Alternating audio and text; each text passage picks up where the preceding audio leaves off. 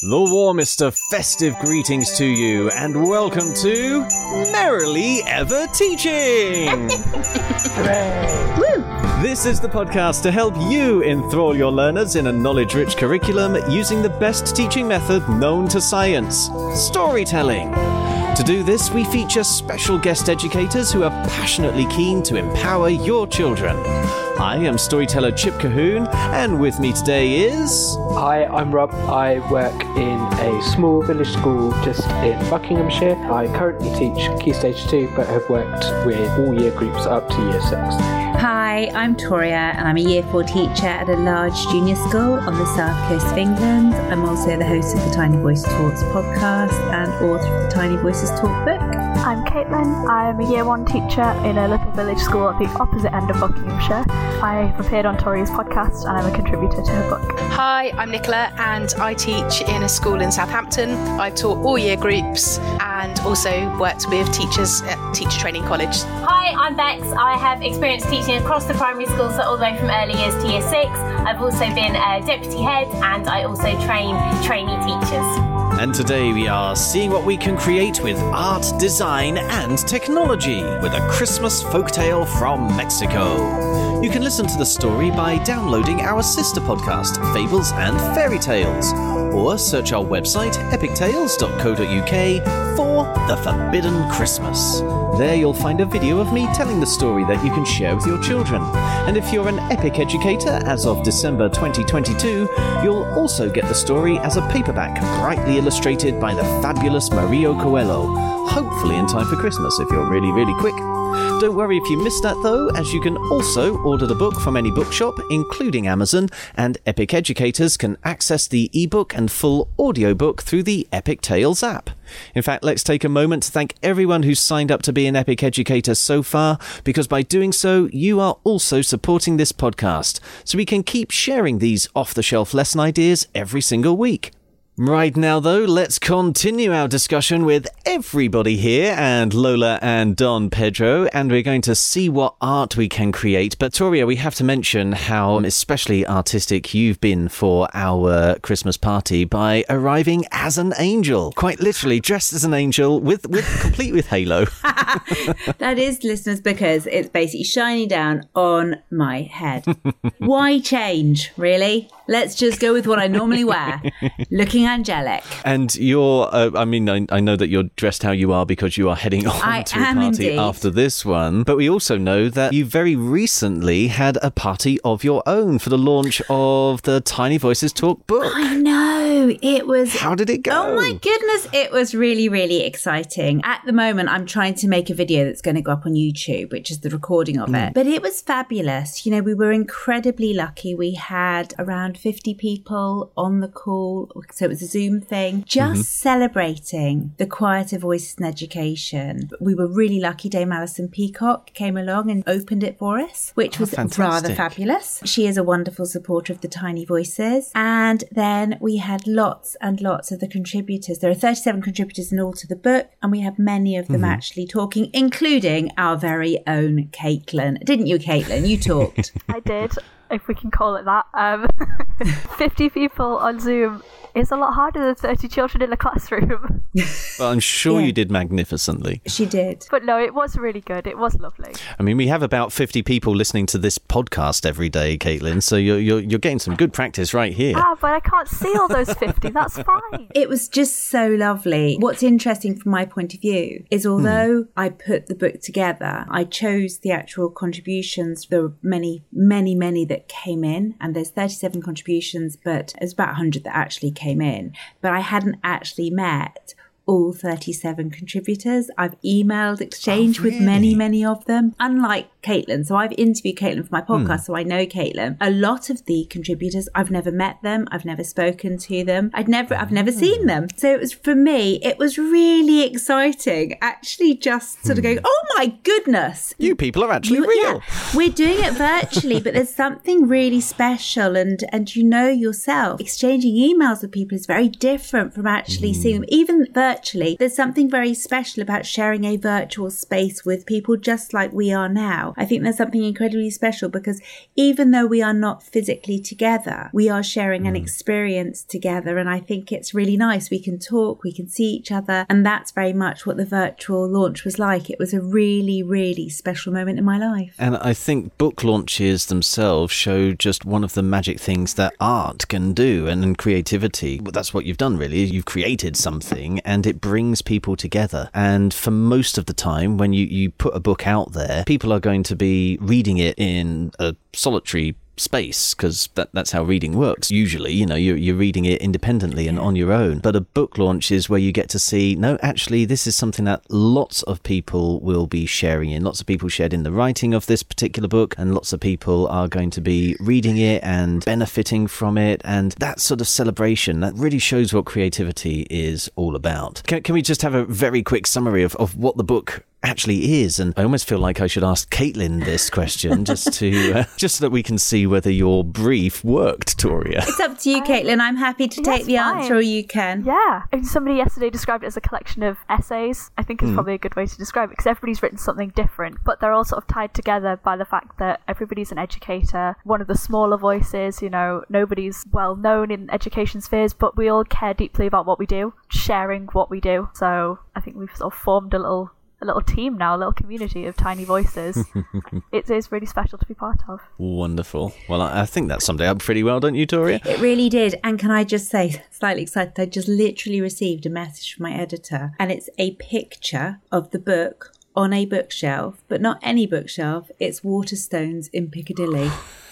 No way! Yay! I- I- yeah, like seriously.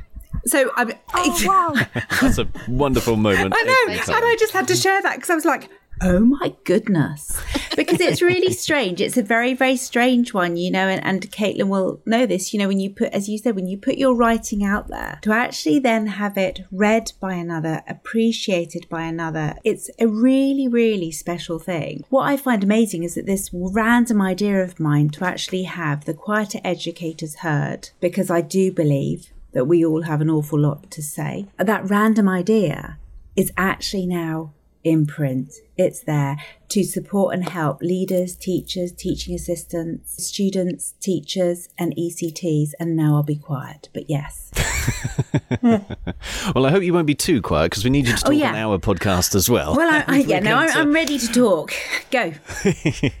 Art is a really important subject, as is design and technology. And let's start right down at the end of the age range from four to seven, where, uh, Rob, you've been looking at the um, art and design and technology for this one, haven't you? Yeah, I managed to find some bits that would tie into both as well, and some of the DT ideas also tie into kind of maths. It's kind of STEAM, STEM ideas, so that's quite good. But in terms of art, as I was reading through the story and uh, it was talking about the procession through the village, I was thinking, oh, the depiction of the lanterns just kind of they're mentioned, but it's not explicit what they look like. So I was thinking with the younger children, you could definitely start by saying, okay, well, what is a lantern? Because there will be some children who probably haven't seen lanterns before, and if they do, it might just be kind of your Snow White and Seven Dwarfs hold it in your hand lantern. I know that in some parts of Milton Keynes near where I live, there are lantern festivals in December.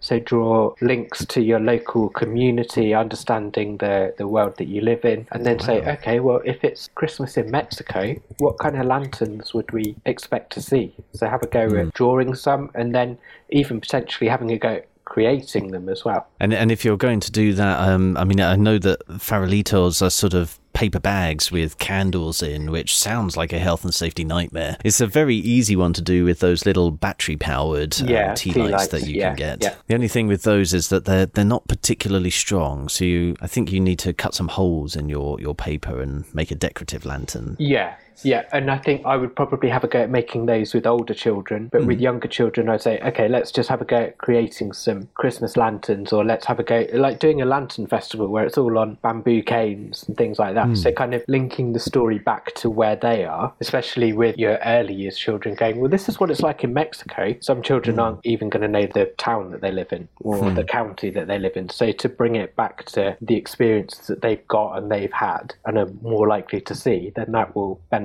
them. I think this is a brilliant idea because if you if you did that right at the start before you even start the story, then you could really use it to hook your learners into the story, couldn't you? They've Yeah, invested a bit of yeah. imagination. They can go on a little posada around your classroom, and then you can sit them still to listen to the tale. Yeah, yeah. Let's uh, shift you on up to ages seven to eleven. Then, Toria, what did you find for the art in this story? It's similar to Rob, but slightly more developed in a sense. So I was really interested about what Mexican decorations looked like because that was mentioned. And actually, I went Googled Mexican Christmas and it's so bright and it's so colourful and it's so vibrant. Now, I'm someone that doesn't overly like sensory overload in my classroom, but actually, there are so many. Really? Yeah, I'm sorry. but hearing that from you, Sorry. sounds amazing. no. I can't stand the idea of everything hanging down on top of me. Oh, okay. Yeah, yeah. However, the idea of creating lots of these decorations, there are many, many decorations that could be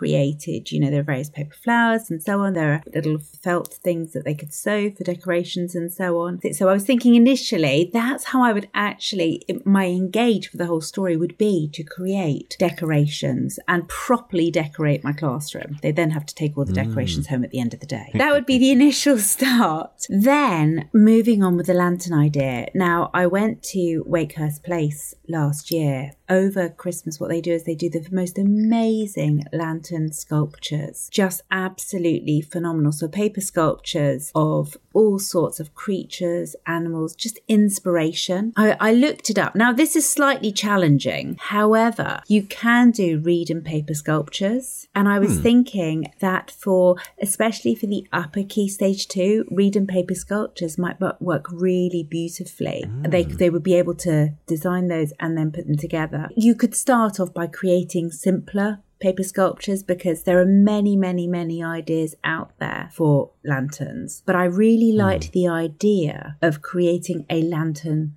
sculpture. But it's not going to be an easy one. But I just think that actually for those upper key stage twos, wouldn't it be wonderful? You're also sort of showing there that fine line between art and DT Yes. uh, at points because that does require sculpture does Yeah. require a lot of preparing. Well, that's the thing. It was I was I was going to talk about the DT, and I thought, oh no, but actually, yeah, it is very much. They would need to plan. They would need to design. They would need to think about the reeds. They would need. We would need to actually focus on what technical skills they would need in order to hmm. actually create the sculpture. And I think sometimes that's where DT becomes unstuck when people don't actually consider the process through with the children, don't teach them the mm-hmm. skills. Because the, the whole thing with design technology is that we equip children with the skills so then they are able to apply those to their own design process and they are able to make it. But I do think that idea of lantern sculpture, they would be able to do that in upper key stage two if they are taught the appropriate skills. Well, everyone's nodding along with you there, Toria, but job. not more vehemently than Rob, though, who uh, is going to move on to some design and technology for ages four to seven. So let's slide on down in our sleds back down to Rob and your age group. Before we do go on to DT, do you know what happens if you eat Christmas decorations? Oh, you're doing a Christmas cracker Oh, now? I do, and I've forgotten.